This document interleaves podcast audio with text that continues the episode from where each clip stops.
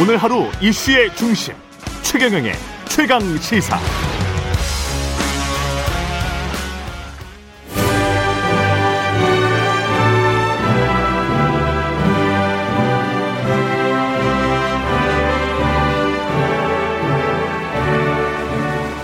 네, 전국의 가장 뜨거운 현안을 여야 의원 두 분과 이야기 나눠보는 최고의 정치. 오늘도 여야 의원 두 분 나오셨습니다. 더불어민주당 진성준 의원님 나오셨습니다. 안녕하십니까? 네, 안녕하세요. 예, 국민의힘 송일종 의원님 나오셨습니다. 안녕하십니까? 네, 안녕하십니까? 예. 최경영의 최강시사 유튜브에 검색하시면 실시간 방송 보실 수 있고요. 스마트폰 콩으로 보내시면 무료입니다. 문자 참여는 짧은 문자 50원, 기본자 100원이 드는 샵 9730 무료인 콩 어플 또는 유튜브에 의견 보내주시기 바랍니다. 아, 그 열차에서 구두발 어, 올려놓은 사진 때문에 지금 뭐 SNS나 언론에서 거의 도배가 되다시피 지금 보도들이 나오고 있고 인터넷 커뮤니티 사이트에서도 굉장히 좀 비판들이 마, 많은데요. 이걸 일단 어떻게 봐야 될지 그냥 음, 단순한 실수로 봐야 될까요? 어떻게 생각하십니까, 의원님? 네. 뭐 대선 후보들도 어, 많은 일정이 빡빡한 음. 가운데서 소화하다가 보면 음. 단순한 뭐 해프닝도 있고 실수도 있지요. 음. 근데 이제 그런 것들이 진영으로 지금 너무 갈리다가 보니까 서로 공수가 교대되고 여러 가지 공격도 하는데 아마 그런 부분들은 좀 우리가 음. 어, 좀 넓게 이렇게 좀 이해할 필요, 필요도 있겠다. 그리고 또 그런 것들이 너무 그렇게 중심 메인 뉴스로 나오는 것은 음. 꼭 우리가 그렇게 봐야 되나 하는 생각이 듭니다. 그 뭐 오래 앉아 있어가지고 다리에 경련이 나서 다리를 잠깐 뻗었다 이게 이제 해명이던데 뭐 그럴 수야 있죠. 그런데 신발을 벗지 않고 신발을 신은 채 발을 뻗고 올렸지 않았습니까? 이거 다른 사람이 타는 좌석이고 또 옆에는 뭐 비록 참모들이긴 하지만 참모들이 함께 동석하고 있지 않았습니까? 저는 그거는 우리 국민들 지적처럼 인성을 보여주는 것이다. 기본적인 시민의식도 없고 공중 도덕도 없는 거다. 근데 이게 왜 문제냐면 public mind가 없다는 거예요. 영국의 어느 대학 교수 케빈 그레이입니까? 하는 분이 그 자체로 공직 자격이 없는 것이다. 이런 얘기를 썼는데 국제적인 망신이기도 하는 겁니다. 제가 문제 삼고자 하는 거는 그 최소한의 시민의식, 공중도덕, public mind의 결여가 그대로 드러난 것이다. 이렇게 생각합니다. 그것 때문에 우리 국민들도 그걸 매섭게 질타하시는 거라고 생각합니다. 그렇게 진 의원님 뭐그 말씀을 하시는데 전 사실 이런 말씀은 안 드리려고 그랬는데 1월 9일 같은 경우 지하철 민생 탐방한다 그러면서 이재명 후보가 임산부 좌석에 앉았어요. 음. 제가 봤을 때 지금 진 의원님의 공격대로만 얘기를 한다면 그걸 그대로 돌려드려야 되는 거예요. 그래서 사실 뭐 임산부 좌석 그 타셨을 때 이재명 지사께서 타셨을 때 다른 분이 앉지 아마 임산부도 없었을 거고 좌석이 비어 있었을 거예요. 그러니까 일행들하고 이 부분에 잠깐 앉았을 거라고 저는 예측을 해요. 그래서 그게 꼭 그렇게 비난받을 일인가. 예를 들다고 하면 비어 있는 자리는 누군가는 뭐 어, 잠깐 앉을 수도 있겠다라고는 생각을 하여서 또 모르고 앉을 수도 있습니다. 그런 부분들이 잠깐. 그렇기 때문에 이런 부분들까지 우리가 공중에 도덕적 측면으로서 공격의 요소로는 필요 없겠다. 당연히 거기 임산부가 옆에 있었으면 앉으시라고 아마 이재명 후보께서 당연히 앉으시라고 권유를 했을 겁니다. 그러나 없는 상황이었기 때문에 그런 자리에 앉을 수도 있었다라고 생각을 하는데 이런 것들이 국가 경영하고 크게 관련될 수 있는 상황은 아닐 수도 있겠다. 그때 그때 상황에 따라서 음. 그렇기 때문에 그것들이 그렇게 큰 대선의 이슈로 공격의 이슈로 삼는 것은 좀 우리가 이해해 줄 필요가 있겠다. 그럴 필요까지는 없지 않나 생각을 합니다. 아니 그러니까 저도 말씀드렸던 것처럼 다리에 경련이 나고 다리가 아파서 다리는 뻗을 수 있다라고 말씀드렸습니다. 올려놓을 수 있어요. 그런데 왜 신발을 안 벗습니까? 뭐 어찌됐든 그런 것들이 좋은 모습은 아니지요. 그렇기 때문에 그러니까 이야기는 이야기는 나올 수 있지만 그런 것들이 전체 뉴스를 다 도, 저, 도배할 만큼 큰 뉴스가 되는가 이거를 한번 얘기하자는 거죠. 아니 그러니까 그게 왜 큰 뉴스가 되냐면 대통령 후보에게 공적 의식을 찾아볼 수 없다라고 하는 거예요. 그렇다면 이재명 후보도 예. 공적 의식을 찾아볼 수 없는 겁니다. 아, 임산부 자리에 앉는 네? 게 정상입니까? 잠깐 앉았다가 일어난 거잖아요. 아니 어찌됐든 모르고 앉을 수도 있다고 의원님께서도 말씀하셨지 않았습니까? 자, 그렇습니다. 그런데 그렇기 때문에 윤석열 후보는 모르고 신발을 신고 발을 뻗어 올린 겁니까? 그럴 수 없는 거잖아요.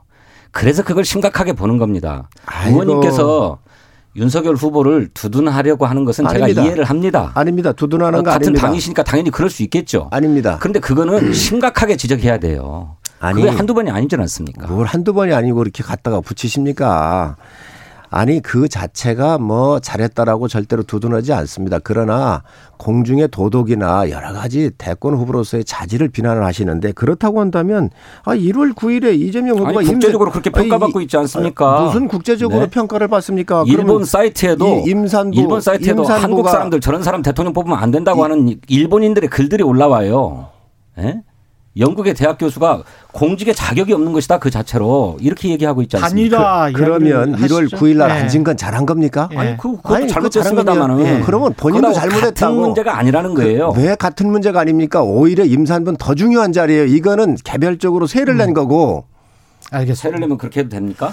아니 그럼 예, 임산부 안- 예, 임산부 자리에 예. 앉는 거 잘하는 겁니까? 성, 석 의원님, 예. 예, 큰 이야기 하시자고 하니까 지금 어제 저 기자회견 보고 저도 깜짝 놀랐는데 그 국민의힘에서 그 전에 그 어떤 제의가 있었던 겁니까? 단일화에 관해서 굉장히 말이 마- 많기 때문에 답변을 하는 듯한 그런 뉘앙스였거든요. 공식적으로 가동된 나이는 없을 거고요. 예. 어, 아무래도 뭐 어, 사람의 친밀도에 따라서 예. 어, 어쨌든 국가의 큰 중대한 중대한 일이고 단일화가 또 김한길 전 위원장 이야기가 나오더라고요. 어, 저도 그. 얘기는 들었습니다. 예. 그러나 제가 확인은 못했고요. 음. 어, 아마 그러한 물 밑에서 일부 어, 어, 잘 아시는 분들끼리 음. 그런 이야기가 오갔는지는 모르겠습니다. 예. 그러나 공식적 라인에서 어, 이루어진 일은 없습니다. 한 가지만 더 여쭤볼게요. 이게 그 국민 여론조사를 통해서 하겠다. 근데 역선택 방지 조항은 없는 거잖아요. 오세훈 후보랑 할 때하고 똑같은 서울시장 선거 때하고 같이 하자. 똑같은 방식으로 하자. 이렇게 했는데 이제 국민의힘에서는 어 그거는 전혀 안 된다라는 거죠. 어떻게 되는 거죠? 제 개인적으로는 음. 서울시장 단일화 할 때 제가 참여를 했었기 때문에 예. 이제 지역 선거하고 전국 단위의 지도자를 국가 지도자를 뽑는 거하고는 좀 틀리지요. 예. 그렇기 때문에 지금 현재 시대 코드는 정신은 정권을 교체하라고는 비율이 굉장히 높지 않습니까? 음. 그러한 큰 대의 명분에 저는 맞는 일들을 하는 게 맞겠다라고 생각을 합니다. 예. 서울시장 같은 경우는 정권 교체로 가는 길목이었고 음. 또이 정권의 성비에 의해서 만들어졌던 선거거든요. 서울과 부산이. 예. 그게 지역적인 거란 말이죠. 예. 그런데 이 대선 같은 경우는 진영이 확연히 갈려 있어요. 예를 든다고 한다면 이재명 지사의 지지율이 30한 6, 7%에서 또 그 부근에서 빠지질 않지 않습니까? 예. 그러니까 여기는 제가 봤을 때는 거의 저희 당의 후보를 지지할 수 있는 사람들이 아닙니다. 음. 아마 저희도 역으로 보면 비슷할 거예요. 예. 그렇기 때문에 진영으로 확연하게 갈려져 있는 이런 상태에서 음. 여론조사라고 하는 것은 여러 가지 좀 고민을 좀 해봐야지요. 그러나 지역선거 같은 경우는 선택의 여지, 누가 지역에 일을 잘할 것인지 서울시 운영을 잘할 것인지 부산시 운영을 잘할 것인지 그런 지역 사람 중심으로 해서 뽑는 거고 예. 대한민국의 대통령은 전국을 상대로 해서 외교 국방까지 포함하는 국정 전반에 대해서 판단하는 거기 때문에 음. 진영으로 좀 갈릴 수가 있죠. 그래서 예. 여론조사 방식도 조금은 변형이 있어야 됩니다. 그렇군요. 민주당 입장에서는 그 그래도 뭐랄까요? 약간 좀 곤혹스러운 상황일 수도 있을 것 같습니다. 왜냐하면 그 전에 공동정부 이야기도 조금 나왔었고 언론 보도가 그렇게 됐었고 그 다음에 이제 지난 주말까지만 해도 적폐 수사 발언 논란 때문에 그것 때문에 이제 막 들끓었었는데 그 상황 자체가 이제 단일화 이슈로 쭉 가버리는 듯한 그런 상황이어서 어떻게 보면 이제 이슈도 남은 기간 동안에 단일화 가지고 계속 이야기를 하면 야권에 집중이 될 것 같고 그러면 여당으로서는 불리할 수밖에 없는 거 아닌가요? 글쎄, 저는 가능성을 어, 거의 없다고 봅니다. 어, 안철수 후보는 어, 국민 경선 여론조사로 단일 후보를 어, 정하자 이렇게 제안한 반면에 방금 우리 성일종 의원님 말씀하신 것처럼 국민의힘에서는 어, 포기해라. 지지율 차이가 크지 않냐. 이렇게 얘기를 해요. 그러면서도 여론조사 경선에 가지고 있는 함정, 어, 민주당 지지층까지 다 포괄 해서 여론조사를 할 경우 어, 윤석열보다는 안철수 후보를 선택할 가능성이 있다고 보고 그러면 의외의 결과가 나올 수 있기 때문에 그걸 받아들일 수 없다는 것 아닙니까? 이 1차 관건은 어, 국민의힘이 안철수 후보의 제안을 어, 포기가 아니라 그냥 포기할 게 아니라 좋다 경선을 하자 라고 받아들이는 것에 있다고 생각해요. 음. 만약에 경선 원칙을 받아들이면 예. 그 경선을 어떻게 할 거냐 하는 문제는 구체적인 실행 방안을 협상을 해야 되겠죠. 어. 그래서 모든 국민으로 할 거냐 아니면 민주당 지지층은 빼고 할 거냐 뭐 이런 구체적인 조사를 설계하는 협상에 들어갈 수 있을 텐데 지금은 국민의힘이 어, 지지율 격차가 크니까 포기해라. 그리고 어, 모든 국민들이 포괄되는 그런 여론조사는 받아들일 수 없다. 이런 입장을 견제하고 있기 때문에 저는 안 될 거다. 만약에 이게 협상이 쉽지도 않습니다만 어, 안철수 후보가 후보 등록 한참 이전에 예. 어, 이런 제안을 하고 협상이 시작됐다면 마지막까지 그 타결이 될 가능성이 있다고 보여져요. 그런데 후보 등록을 딱 하고 난 다음에 후보 등록을 하고 난 다음에 이런 제안을 한 거거든요. 음. 그러니 가능성 거의 없다. 배수진을 완전히 친 건데 이것에 대해서 한마디로 국민의힘이 걷어찬 것 아닙니까? 저는 이루어지기 어렵다 이렇게 봅니다. 근데 국민의 당은 안철수 후보는 기자회견에서 오세훈 서울시장이 뽑혔던 그 선거조사 방식을 언급을 분명히 했단 말이죠. 거기에 대해서만 거부를 한 건지 국민의힘이 아니면 뭐 또 다른 방법을 역제안을 할 수 있는 건지 어떻게 보세요? 단일화 방식을 하면은 두 가지가 선례가 있지요. 예. 어, JP하고 DJ하고 함께 DJP DJP 연합 을 할 때 예. 그래서 그 여론조사 같은 거 없이 단판으로 했거든요. 음. 당시에 한 5% 정도가 저 JP가 지분을 갖고 있었는데 이 지분은 비교적 충청권에 기반을 둔 음, 예. 저 지지율이었잖아요. 예, 그래서 맞아요. 예. 비교적 이동성이 상당히 확고했어요. 음. 비교적 JP의 충청의 맹주한테 몰아주는 표였기 때문에 JP 결정 방향에 따라서 비교적 이동성이 확고하게 이렇게 보장되어 있었다. 한 7, 80% 예. 정도는.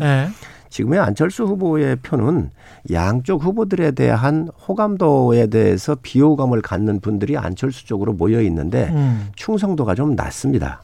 충성도가 낮다. 그렇습니다. 예. 그래서 어, 안철수 후보가 만약에 드롭을 한다든지 했었을 때 음. 저희 쪽으로 오는 게 한 40여 프로, 민주당 쪽으로 오는 게한 20여 프로 이렇게 나오잖아요. 음. 그렇기 때문에 그 당시 상황하고는 좀 단일화 상황이 좀 틀리다 이렇게 좀 볼 수가 있는 부분들이죠. 분명히 정치적인 이벤트성은 있습니다.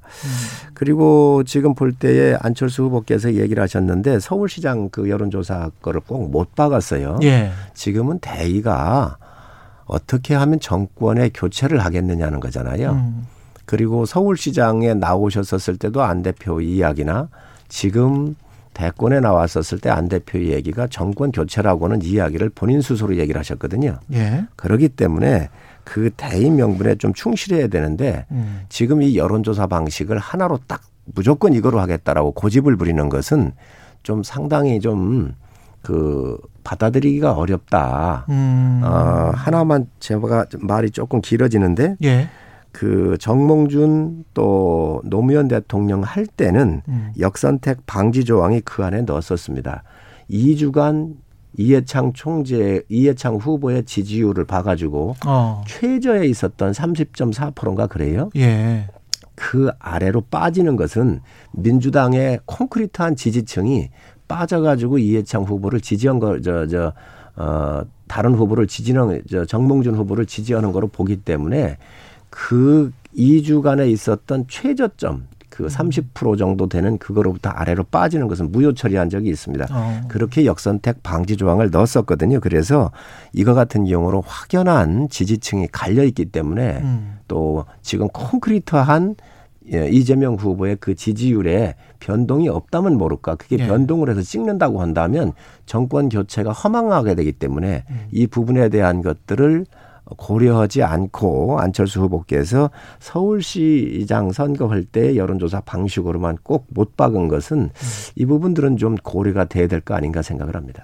여권 입장에서는 만약에 단일화가 된다면 만약에 뭐 되기가 쉽지 않을 거다 이렇게 말씀을 하셨습니다만은 단일화가 된다면 거의 필패라고 보십니까? 어떻게 보세요? 아니 꼭 그렇게 보지 않습니다. 음. 어, 말씀드렸던 것처럼 이 후보 단일화를 하자 그러면 큰 대의 명분이 있어야 되거든요. 예. 그런데 정권 교체만을 명분으로 해서 단일화를 한다. 음. 이거 국민이 동의하기 어렵습니다. 정권 교체를 해서 무엇을 할 것인가가 중요해요. 정권 교체를 해서 이전 이명박 박근혜 정권 시대로 돌아가겠다라고 하면 그런 정권 교체에 누가 동의를 하겠습니까? 이 정권보다도 한 발 더 나아가자라고 하는 비전과 정책이 분명히 해야 되거든요. 예. 그런데 이런 비전과 정책에 대해서 합의하지 않고 무조건 정권 교체니까 우리가 단일화하자. 그렇게 해서 단일화를 한다 그러면 거기에 국민의 지지와 감동이 발생할 수가 없지요. 예. 저는 오히려 역풍이 불 수도 있다 이렇게 생각합니다. 실제로 단일화 지지부진하게 되면 그렇습니다. 아니? 설사 성, 설, 설- 뭐 성사 된다 하더라도 성사 성사 된다고 하더라도 저희들이 참 예. 뼈아픈 기억이긴 합니다만 2012년도에 저희들 또 문재인 안철수의 단일화가 있었습니다. 당시에 단일화의 구체적 방식을 놓고 협상을 하다가 갑작스럽게 안철수 후보가 스스로 포기를 했죠. 예.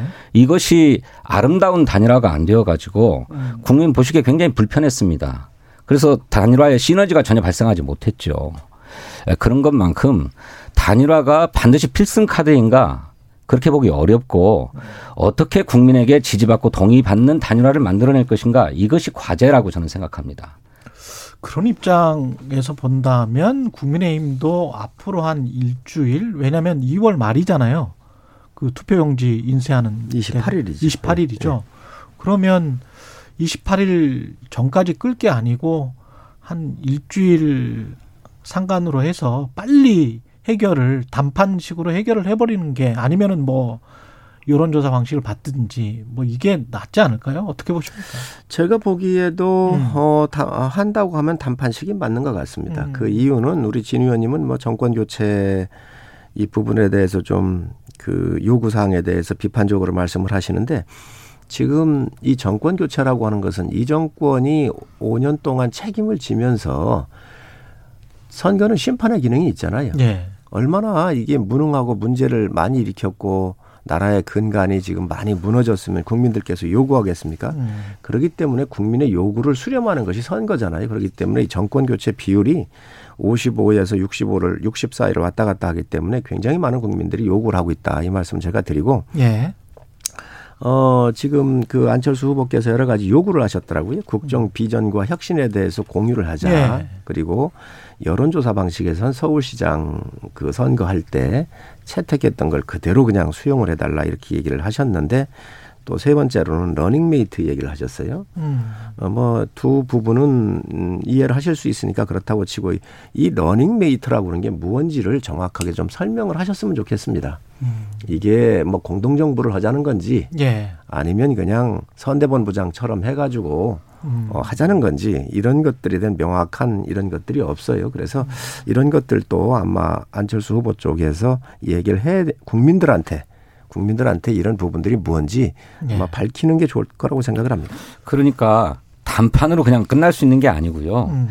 어, 국민의힘이 단판을 자꾸 얘기하는 것은 양보해라, 포기해라 이걸 주문하는 것입니다. 예. 근데 실제로 단일화를 하려면 안철수 후보의 요구와 맞춰야 될 대목들이 있어요. 무엇보다도 경선을 어떻게 할 것인가 하는 데 대한 섬세한 설계가 필요하고요. 두 번째로는 그 바로 그 런닝메이트 문제입니다. 음. 이것이 그냥 보기 좋게 공동 선대위원장 맡아가지고 예. 선거운동 해주겠다 이게 아니고 어. 소수 정부가 될 것이기 때문에 압도적으로 승리할 뿐만 아니라 이후에 함께 국정을 운영할 파트너가 돼야 된다라고 하는 점을 얘기하는 거예요. 음. 아, 쉽게 얘기하면 새 정부의 지분을 요구하는 거죠. 예. 그 지분을 어떻게 할 것인가 하는 문제도 역시 얘기를 나눠야만 되는 문제입니다. 그렇기 음. 때문에 이게 단판 뭐 금방 끝난다 이거 안 돼요. 저는 시간이 없다고 생각해요. 국민의당은 뭐 지분 협상- 이야기는 절대 아니다. 뭐 이렇게 뭐 이야기는 하잖아요. 협상에 대해서는 예. 전체적으로 이렇게 좀 포괄적으로 어. 일임을 하는 게 좋은데 예. 이게 구체적으로 이렇게 어, 안 된다. 이것밖에는 안 된다라고 고집 부리듯이 이렇게 딱 못 박아 있기 때문에 예, 서울시장 선거 방식. 그, 그렇습니다. 예. 또 러닝메이트 같은 경우처럼 음. 이렇게 예, 구체적으로 제시를 해놨기 때문에 음. 이런 부분들을 좀 예를 든다고 한다면 단일화에 대한 큰 흐름을 좀 잡고 협의를 하게 할 수 있는 이 눈을 음. 좀 주어놨어야 되는데 이런 것들이 너무 협소하게 아주 그, 그 못 박듯이 박아놨기 때문에 좀 여러 가지 어려움이 있지 않을까 생각을 합니다.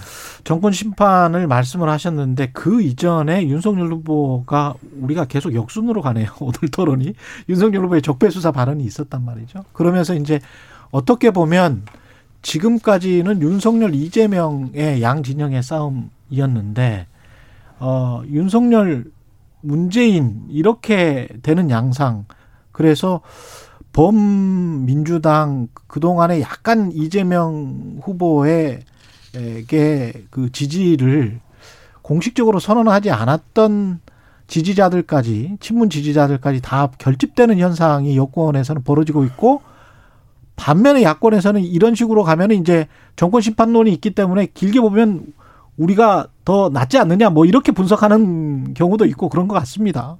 어떻게 보십니까 이 이 상황을?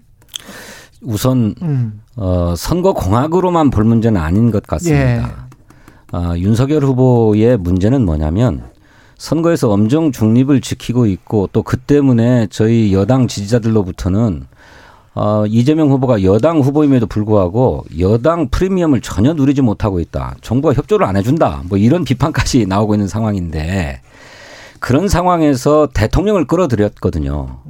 그러면서 어, 문재인 정부의 적폐를 수사하겠다 이렇게 얘기를 했고 그것도 세 번씩이나 하겠다고 얘기를 하고 거기에 덧붙여서 어, 이 정부가 검찰을 이용해서 얼마나 많은 범죄를 저질렀는가 이렇게 얘기를 했어요. 그러니까 대통령 입장에서 보면 이 정부를 적폐로 규정하고 불법으로 규정하고 있는 것 아닙니까? 예. 대통령 후보가 공연히 대통령을 부당하게 끌어들이고 공격하는데 이것을 가만히 있을 수 있습니까? 당연히 반론권 차원에서라도 당신 주장을 할 수밖에 없는 거죠. 그런데 에, 이것이야말로 윤석열 후보가 지지율이 좀 잘 나온다고 해가지고 그야말로 지지율에 취해서 어, 한 자기의 속내를 드러내는 것이다. 음. 정치 보복하겠다. 보복 수사하겠다라고 하는 속내를 드러낸 것이다. 이것에 대해서 이를테면 대통령을 지지하면서도 이재명 후보에게는 마음을 열지 못하고 있는 이런 지지자들이 경악했고요. 그래서 이것 이대로 두면 안 되겠구나라고 하는 위기감 때문에 결집하고 있는 양상이 나타나고 있다고 봅니다. 뿐만 아니라 우리 이 나라가 지금 전 세계적으로든 어떤 국가적으로든 위기와 전환의 시대를 맞고 있는데 이 위기와 전환을 돌파해 나가려면 국가적인 역량을 모아야 되는 판에 대통령 후보 유력 후보라고 하는 분이 집권하면 적폐청산 수사하겠다. 예? 뭐 칼을 휘두르겠다. 보복 수사하겠다. 이렇게 얘기하는 것이 이게 과연 합당한 거냐 하는 데서 심각한 우려를 주고 있다고 생각합니다. 예. 그래서 선거 공학적으로 볼 때도 명백한 실책이다. 저는 그렇게 생각합니다. 신 의원님 하나 묻겠습니다. 문재인 정부에서 적폐 수사한 게 정치 보복입니까 아닙니까? 문재인 정부에서 적폐를 수사한 거요. 적폐 아, 수사했잖아요. 그네들은 명백한 잘못을 저질렀죠. 아, 그러게. 예, 뇌물을 받고 자, 좋습니다. 공금을 횡령하고 이런 짓을 벌이지 아, 않았습니까? 좋습니다. 그러니 예. 지금 말씀하신 거 다 인정을 하는데 그러면 문재인 예. 정부에서 적폐 수사한 게 정치 보복이었습니까? 보복 아니었습니까? 아닙니다. 그러면 윤석열 정부가 네. 탄생을 했었을 경우 적폐 수사하겠다고 그랬을 때 지금 횡령이나 공금 횡령이나 위법을 한 것만 하겠다는 거예요. 그럼 그게 정치 보복입니까? 그러니까 어떤 사건이 있습니까? 아니 어느 사건 이야기한 적이 없어요. 그런데 그러니까 지금 적폐가 뭐냐고요? 아니, 아니 잠깐만요. 그러면 진 의원님 얘기하셨듯이 공금 네. 횡령이나 부정이나 비리 같은 경우 나왔었을 때에 적폐 네. 수사를 하셨잖아요. 네. 그러면 똑같이 윤석열 후보도 정권 잡으면 그 이후에 그런 거 같은 경우는 하겠다는 거예요. 적폐 수사를. 그런데 그걸 왜 정치 보복이라고 공격을 합니까? 그렇게 얘기한 게 아니잖아요. 아니 왜 아니에요? 정권과 무관하게 범죄와 부패가 있으면 수사해야죠. 그 원칙 아닙니까? 자, 그러니까 아니 잠깐만요. 아니 지금 말이 윤석열 후보가 그렇게 예, 얘기한 게 아니에요. 얘기, 제 말씀 들어보세요. 많이 하셨잖아요. 아니, 제 말씀 좀 들어보세요. 윤석열 후보가 그렇게 얘기한 게 아니지 않습니까? 뭐라고 얘기했지? 기자가 뭐라고 질문했습니까? 네, 문재인 정부의 적폐를 청산하는 수사를 하겠습니까? 이렇게 물었습니다. 좋습니다. 그러면 문재인, 문재인 정부의 적폐가 뭡니까? 자, 자, 문재인 정부의 부정 비리 공금 횡령에 대해서 하겠다는 겁니다. 법과 원칙에 의해서 그리고 대통령은 개입을 안 한다 그랬잖아요. 그러니까 그런 사건이 있냐고요. 자, 나오면 하겠다는 거예요. 나오면 언제 그런 얘기를 했습니까? 아니 앞으로 나올 수 있지 않습니까? 그건 나중에 자, 변명하고자 한 얘기고요. 아니 예. 그러면 그렇게 검찰총장으로 재임하면서 아, 얘기 좀 들어보세요. 검찰총장으로 재임하면서 뭐 했습니까? 얘기 좀 들어보세요. 그런 범죄를 적발하지 않고 자, 뭐 했습니까? 검찰총장으로서 이 정권이 살아있는 권력도 수사하라 그랬습니다. 대통령께서 네. 임명을 주면서. 그렇습니다. 그래서 네. 울상 선거 부정 사건 같은 경우 라임 옵티머스 같은 경우 원전 같은 경우 파괴가 되니까 그런 거에 대해서 수사를 했습니다. 그런데 지금 이 정권이 어떻게 했습니까? 수사 못하게 막았지 않습니까? 금융수사단 해체하지 않았습니까? 어? 그 다음에 윤석열 총장 그 지휘권 박탈하지 않았습니까? 아니, 그래 놓고 나서 지금 와가지고 그런 얘기를 하면 안 되지요. 그래서 윤석열 후보가 분명히 얘기를 했습니다. 부정 비리가 있거나 이러한 적폐에 대해서는 수사를 한다 그랬는데 지금 청와대가 나서 가지고 이걸 뭐라고 하고 있죠? 정치 보복한다고 그러고 있습니다. 언제 정치 보복한다고 언제 들어봤습니까?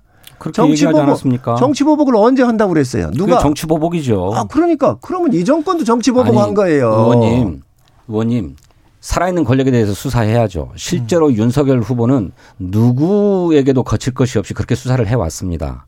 그런데 정작 검찰과 자기 주변에 있는 사람들에 대한 수사는 극구 방해해 왔어요. 그것이 법원에 의해서 확정되지 않았습니까? 그래서 징계가 정당하다고 하는 판결까지 받지 않았습니까? 그것이 문제라는 겁니다. 그것이. 그래서 윤석열 후보에게 수사 지휘권을 발동했죠. 당신 주변의 사건들에 대해서도 철저하게 수사해라. 검찰의 잘못에 대해서도 수사해라. 이렇게 법무부 장관이 지휘를 했습니다. 그런데 이것이 무슨 탄압이나 되는 양 저항하지 않았습니까? 그러면 네? 아니 그게 문제라는 아니, 겁니다. 아니 좋습니다. 그러니까 아니 이렇게 얘기했으면 문제 없어요. 어느 정권 하에서든 부정과 부패가 있다면 원칙에 따라서 수사하겠다. 그러면 그걸 누가 정치 보복이라고 합니까? 근데 그게 아니고 기자의 질문이 그랬다니까요. 워딩도 그랬고 기자의 질문이 문재인 정부의 적폐를 청산하는 수사를 하겠습니까? 이거였어요. 하겠다 이렇게 얘기했고요. 그러면서 한 얘기가 이 정부가 검찰을 이용해서 얼마나 많은 범죄를 저질렀습니까? 이렇게 반문했어요. 그러니까 검찰을 이용해서 저지른 범죄가 무엇인지를 특정해서 밝히라 이 얘기예요. 아마 근데 밝히지 못하고 있지 않습니까? 아픈 곳이 많으니까 우리 진 의원님 말씀이 길어지시는 것 같은데. 그런 식으로 말씀하시는데. 네. 자, 아니, 적폐가 무엇인지를 얘기해 보시라고요. 적폐, 적폐요? 자, 그러면 나임 옵티머스 같은 경우 금융수사단을 해체해버리고 지금 성남 FC 같은 경우 김호수 검찰총장과 저, 저 박은정 지청장이 나가가지고 이 수사 못하게 막고 다 하는 거가 이게 적폐 아닙니까? 아니, 그 왜. 성남 FC 사건 조금 얘기 그 지금 드릴까요? 아니, 잠깐만요. 아, 얘기 좀 하게 해주세요. 이런 것들 다 막는데 이거는 적폐 아닙니까? 그리고 적폐가 나오면 해야지요. 부정 비리 나오면 해야지요. 아니 청와대가 얼마나 이게 뒤가 캥기는 게 많으면 어떻게 이 저 대통령까지 나서서 왜 이렇게 개입 선거에 개입을 하십니까? 그리고 여기까지 하겠습니다. 요 첫날만 예. 하고 나서 그 음. 이후에는 아무 얘기를 안 하더라고요. 알겠습니다. 최고의 정치 국민의힘 성일종 의원, 더불어민주당 진성준 의원이었습니다. 고맙습니다.